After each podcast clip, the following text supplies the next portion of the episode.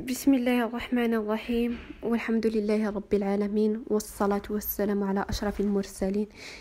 كيفما تعرفون الكيبوب والكيدراما هي ظواهر انتشرت بوقت ليس ببعيد ويبدو في ظاهرها لبعض الآباء والأمهات كأغاني شبابية وبأنها فترة وستمضي ولكن في باطنها ما يعجز العقل عن تصديقه واللسان عن ذكره انتسابا لما عشته وما شاهدته ولما سأوضحه لاحقا.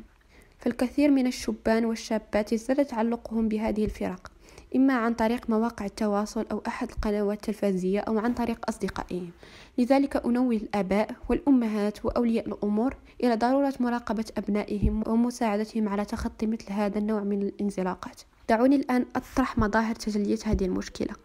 أولا هذه الفرق الموسيقية تمنح للشباب الذي يستمع لها مجموعة من التوجهات الفكرية فتخلق عدة أصناف من الشباب ذوي أفكار مختلفة.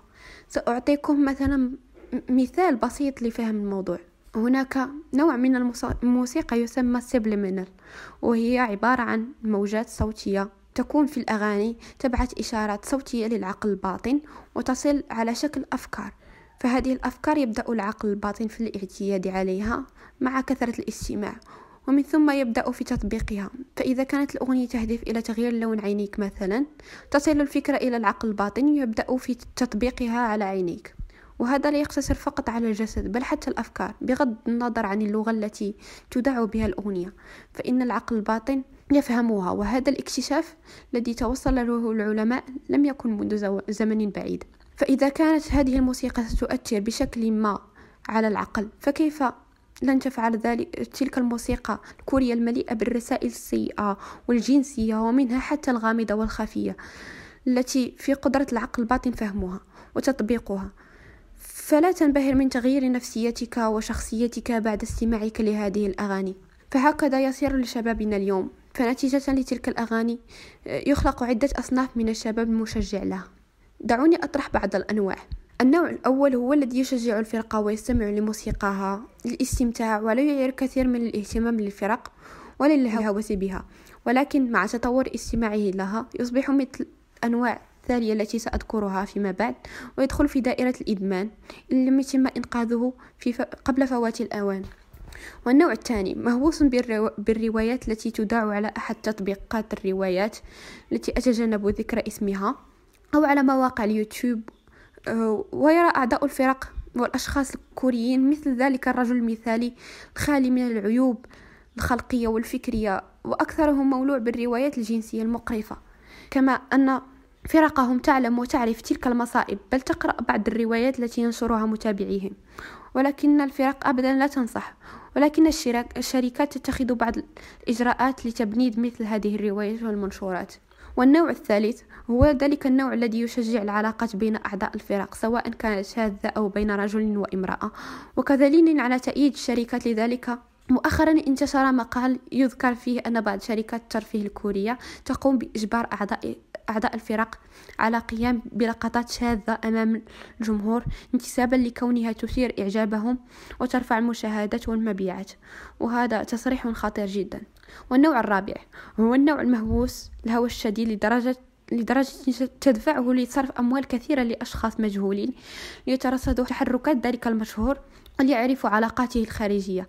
كما أن هذا النوع يعلم أدق التفاصيل خاصة بتلك الفرق. والنوع الخامس يكون من الفتيان لا تستغربوا ولكن هذا النوع موجود ومنتشر أغلبية بالتيك توك والفيسبوك ومواقع التواصل. وهذا النوع يشجع هذه الفرق فقط ليثير إعجاب الفتيات المتتبعات ويكون هذا النوع أغلبية فتيان كوريين والفتيان العرب. وصدقوني هناك قصص لا حول ولا قوة إلا بالله سمعتها من فتيات تحكي تجاربها مع هؤلاء الفتيان. هذه فقط الأنواع التي استطعت ذكرها إن لم تخني الذاكرة. وأغلبية معجبين هذه الفرق ينتمون لأكثر من نوع. وهؤلاء المعجبين يجتمعون في جروبات في مواقع التواصل وتكون الجروبات إما للتعارف أو لنشر القصص والروايات أو لنشر صور وفيديوهات مونتاج لرقص أعضاء الفرقة. وكل هذه الجروبات مليئة بالمصائب والفواحش. وبعض الأشياء الغريبة التي عشتها ولاحظتها أن هؤلاء المعجبين يقومون بإنتاج أغاني في أحد مناسبات فرق فرقتهم. حتى أنهم يقومون بكراء مقاهي للاحتفال بأعياد الميلاد والمناسبات الخاصة بفرقتهم. فأما إذا تم عرض أحد الأفلام الوثائقية الخاصة بالفرقة تمتلئ قاعات السينما بشكل وصورة جنونية يعني شيء مؤسف. ومثلا إذا أتيت وسألتهم من قدوتكم في الحياة؟ يقولون رسول الله صلى الله عليه وسلم. ولكن بينهم إذا سأل بعضهم بعض من قدوتك؟ يقولون فلان من الفرقة الفلانية أو فلانة من الفرقة الفلانية. حتى أنهم يؤلهونهم ويقولون هذه العضوة هي آلهتنا أو هذا العضو آلهتنا والعياذ بالله. وهذا الشيء شهدته عن أناس صدقتهم ودرست معهم. وخلال أحد المواسم التي أقيمت بالرياض آه، كنت قد شاهدت عبر فيديوهات منتشرة فتيات خلال حفل أحد الفرق. كان أحد الأعضاء أحد أعضاء الفرقة يقدم أغنيته وهو يطوف حول السماء فوق حبل. وكانت الفتاة تصرخ يا ربي يسقط فلان علي. وأخرى طلبت من أحد المسؤولين أن يعطيها قارورة الماء الخاصة بأحد الأعضاء. يعني أشياء غريبة أعجز عن ذكرها في تسجيل واحد. وهذه الظواهر يتم محاربتها بشكل خفيف يقل عن أهمية وخطر الموضوع. وكما ذكر أحد الإخوان في البث أن بعض القنوات تحاربهم إلا أن الأسلوب المعتمد من تلك القنوات غير سليم وغير مدروس حتى أن بعضها يعتمد على الفواحش أخرى لمحاربة هذه الفاحشة. لذلك أطلب من المختصين في علم النفس والشؤون الدينية والأسرية أن يساعدوا في التنويه إلى هذه المشكلة وإلى مشاركة حلول مناسبة. قد طرحت أحد الأخوات فكرة والتي تنص على طرح هذه المشكلة أثناء خطبة الجمعة إلا أنه غير مسموح في بعض الدول العربية مثلا هنا في المغرب من غير المسموح للشيوخ طرح مواضيع خارج النص الخطبة التي تصدره الدولة إلا باستثناءات قليلة لبعض الشيوخ. دعوني الآن أطرح بعض الحلول لمحاربة هذه الظاهرة. فإذا كنت مثلا تحاول مساعدة هؤلاء الأشخاص للإقلاع عن هذه الفرق عليك الاعتماد على أسلوب سلس وعقلاني وأن تحاول قدر الإمكان تجنب الحوارات الصاخبة وأما إذا كنت أحد الأولياء الأمور فأنا أنصحك بتقوية العلاقة مع ابنك أو ابنتك الذين يتابعون هذه الفرق. ومثلا اقتراح كتب لتنمية الذاتية أو كتب دينية أو خاصة بعلم النفس فهي تساعد بشكل كبير على طرق التعامل مع النفس ومع الغير بدون تعصب وتساعد بشكل كبير على اختيار مبادئ سليمة. تمكن ذلك الشخص من التصدي لهذه المشاكل بسهولة كبيرة. وإذا كنت من أحد المدمنين وتتمنى الإقلاع عن هذه الظاهرة فأنصحك بتقوية العلاقة العائلية. فحتى إن لم يبادر أهلك في إلى تقوية علاقتهم فحاول أنت بنفسك و... وأنصحك بقراءة الكتب. الكتب الكتب الكتب. لها أهمية كبيرة في الإقلاع. وكذلك أنصح بالتقرب من الله. هذه هي أهم نقطة التقرب من الله. اعرف من هو الله اعرف من هو رسوله.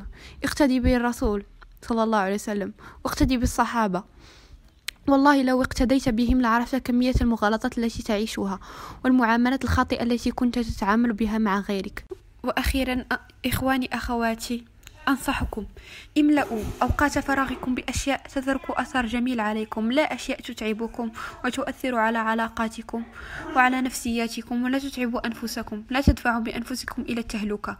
اللهم إني أسألك أن تهدي أمة محمد وتفتح بصيرتهم وتبعدهم عن الضلال وتردهم إلى الدين ردا جميلا.